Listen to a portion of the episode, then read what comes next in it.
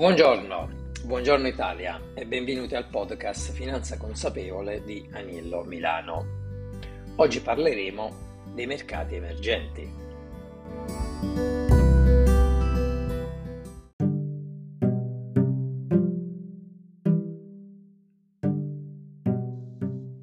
Oggi parlerò di una, diciamo così, nicchia del mercato degli investimenti. La chiamo così perché non tutti guardano con interesse a quest'area anche in considerazione delle performance non proprio brillanti rispetto al resto del mondo. Certo è che da inizio anno e poi con lo scoppio della guerra Russia-Ucraina sui mercati sono tornate le tensioni e hanno corretto le quotazioni che davano ormai valutazioni anche un po' tirate, correzioni decise, ma che rientrano comunque nell'ordine della normalità dei mercati, che si muovono al rialzo o al ribasso, ma poi tendenzialmente nel lungo periodo sono sempre al rialzo. Almeno questo dice la storia dei mercati finanziari. Bene, partiamo dal dire che la storia dei mercati sviluppati, si intende Europa, Stati Uniti, ci dice che dopo anni con tassi bassi e negativi sul mercato monetario, quindi obbligazioni e titoli di Stato, più il supporto monetario delle banche centrali, per oltre un decennio sono solo salite e anche in modo notevole. Ma ora sembrerebbe davvero necessario quindi tirare un poco il fiato e probabilmente la guerra non è stato altro che la miccia che ha fatto partire la correzione.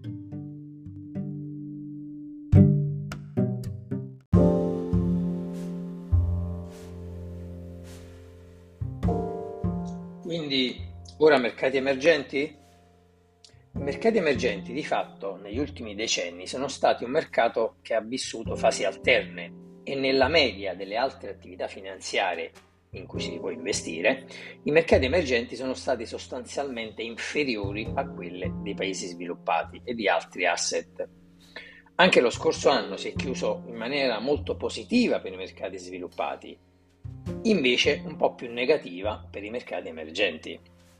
Quest'anno però, come dicevamo, al netto della guerra Russia-Ucraina, si iniziano a vedere i mercati emergenti in maniera relativamente migliori dei paesi sviluppati, tanto che anche i flussi di capitali sui mercati azionari e obbligazionari dei paesi emergenti sono recentemente tornati in territorio positivo.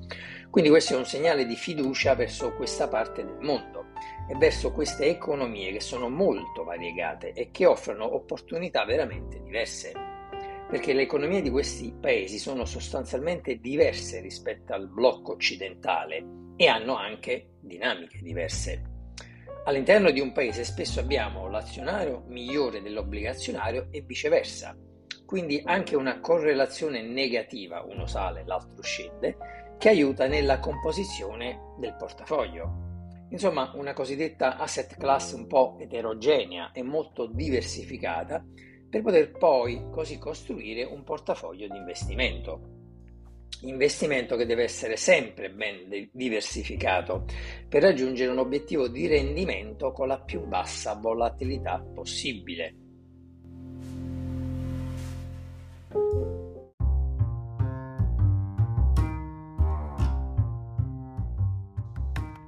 È arrivato il momento allora?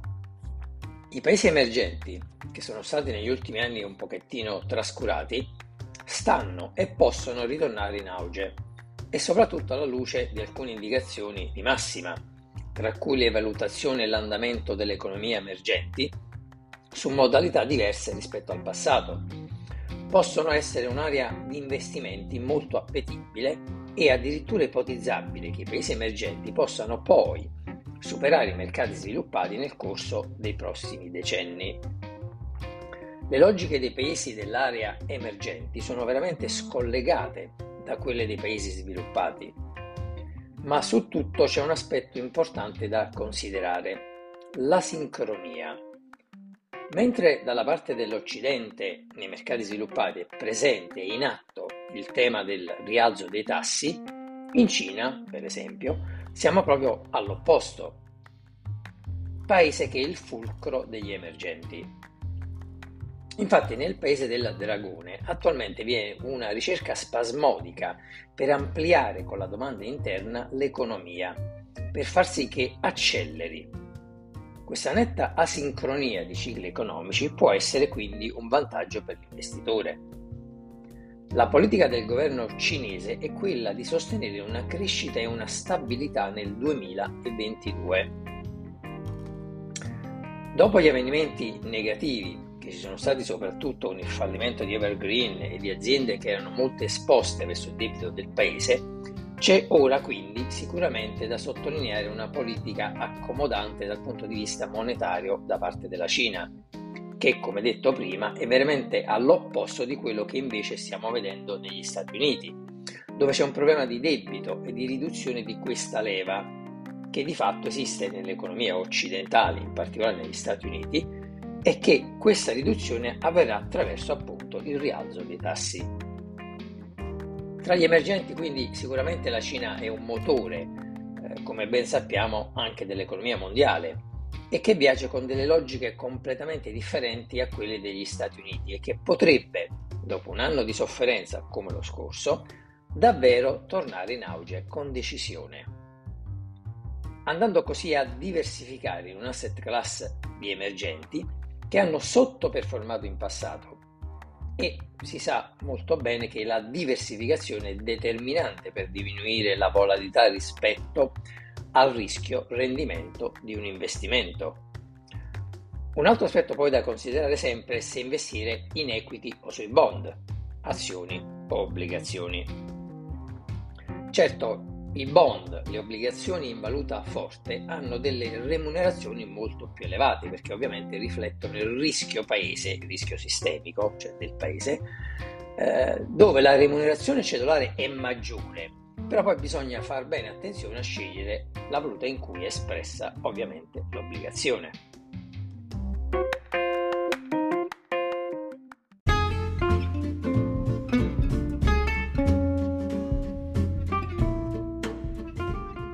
Meglio azioni o obbligazioni? La risposta migliore forse è nella validità di un approccio multi-asset, cioè nel senso che non è meglio né l'uno né l'altro, ma la combinazione dei due tipi di investimento. Quindi invece che in singole asset class, solo azioni o solo obbligazioni, che potrebbero far perdere gran parte delle opportunità offerte dai mercati emergenti in questo momento particolare, l'investitore dovrebbe posizionare il portafoglio in modo da sfruttare tutti gli sviluppi lungo l'intero spettro delle economie emergenti, compresi i paesi e le imprese di ogni dimensione, coniugando così l'efficienza della allocazione investimento in azioni e obbligazioni in modo da poter accedere in maniera più ampia possibile e flessibile all'ampia gamma di opportunità che i mercati emergenti offrono, sia dal punto di vista dei fondamentali, sia dal punto di vista di valutazione di prezzo, come abbiamo visto all'inizio.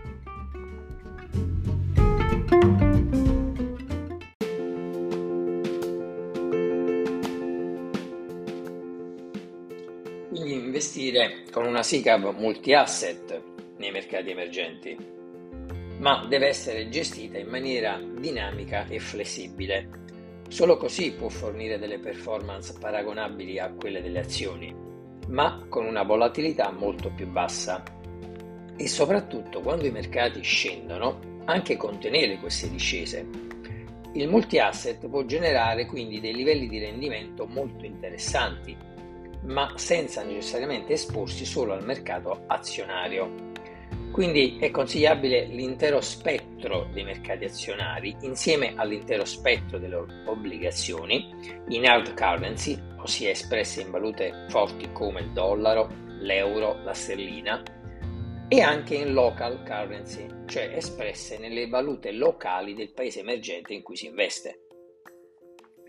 Bene, facciamo un esempio pratico. Prendiamo le obbligazioni brasiliane che hanno un rendimento di circa il 4%, sono molto più interessanti magari delle azioni, che sono state molto più volatili in passato perché hanno un earning yield, come si dice in gergo tecnico, inferiore addirittura alla obbligazione e con valutazioni anche molto elevate. Cos'è l'earning yield? è solo un rapporto finanziario che descrive la relazione tra i guadagni di una società per azione e il prezzo delle azioni della società stessa, ossia earning yields è guadagni diviso per il prezzo. Questo è un indicatore buono, è un'ottima metrica e può essere usato per misurare il tasso di rendimento di un'azione. Sì, ok, va bene, emergenti, ma i soliti no, serve essere più lungimiranti e magari guardare a paesi emergenti che sono meno oggi sui titoli dei giornali, che hanno meno attenzione e anche con una più bassa capitalizzazione, come il Cile, la Colombia, Panama, l'Ecuador, che sono sempre ovviamente compresi nell'indice degli emerging markets più ampio, ma sono paesi che offrono anche delle opportunità molto valide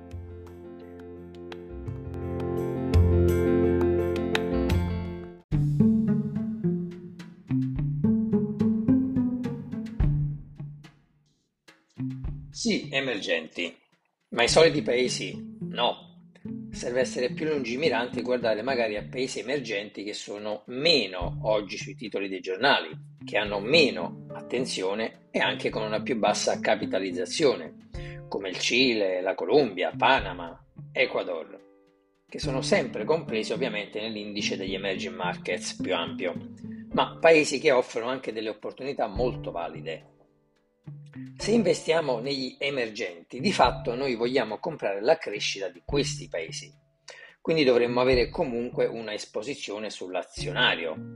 Ma come abbiamo detto prima, alcuni paesi magari possono essere meno interessanti sul lato azionario o comunque non così interessanti per cui è preferibile utilizzare le obbligazioni, poi da scegliere se in hard currency o local currency. Ma proprio le local currency, per esempio, hanno una volatilità pari a quella dell'azionario. Quindi talvolta se si vuole fare un investimento per avere un peso e per comprare questa famosa crescita, se tipicamente lo si fa con l'esposizione al mercato azionario, magari è possibile non comprare l'azionario del paese, ma comprare la valuta in local currency, che ricordo che è quella di, che esprime il paese stesso in cui investiamo.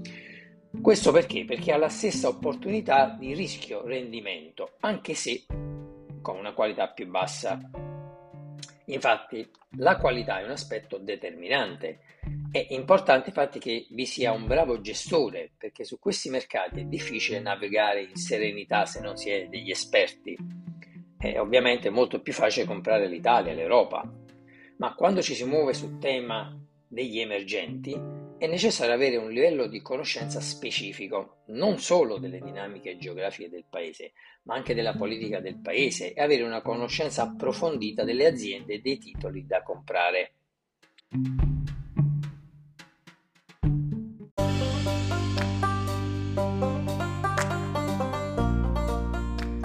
Quindi, per concludere, si può investire nei mercati emergenti, che hanno una potenzialità di crescita nel divenire ma attraverso una strategia che deve unire vari aspetti e coniugarsi fra di loro.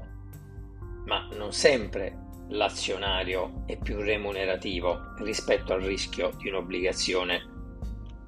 Certo, oltre la presenza sull'economia centrale come la Cina, vi è anche per esempio il Brasile, l'India, la Turchia e il Sudafrica che rappresentano in maniera molto semplice dinamiche di paesi completamente diverse tra di loro, quindi diversificando stesso all'interno dei mercati emergenti. Infatti ognuno di questi paesi ha caratteristiche specifiche. La Cina, che ripeto è il fulcro degli emergenti, è un'economia produttiva che esporta in ogni parte del mondo, ma che importa anche tanta energia, per esempio, dai paesi esportatori. Il Brasile ancora oggi è una piattaforma di generi alimentari. È un'area molto importante per soddisfare le esigenze di paesi in crescita, per esempio come la Cina. E cosa dire dell'India, che è un paese molto giovane dove per esempio il settore farmaceutico è in piena espansione e i beni di consumo hanno ovviamente ampi spazi per crescere e ampie esigenze da soddisfare. Ognuno di essi ha quindi delle logiche completamente diverse e distaccate ma che coniugate fra di loro permettono di avere un rendimento molto interessante per l'investitore sia in azioni che in obbligazioni. Quindi matching equity bond ed esposizione ad emergenti meno conosciuti. In sostanza, gli emergenti degli emergenti.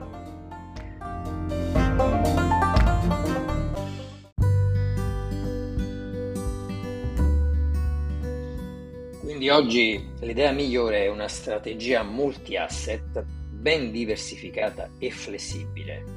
Quindi tante uova diverse con modalità diverse e tinte diverse in un paniere per l'investitore dei mercati emergenti.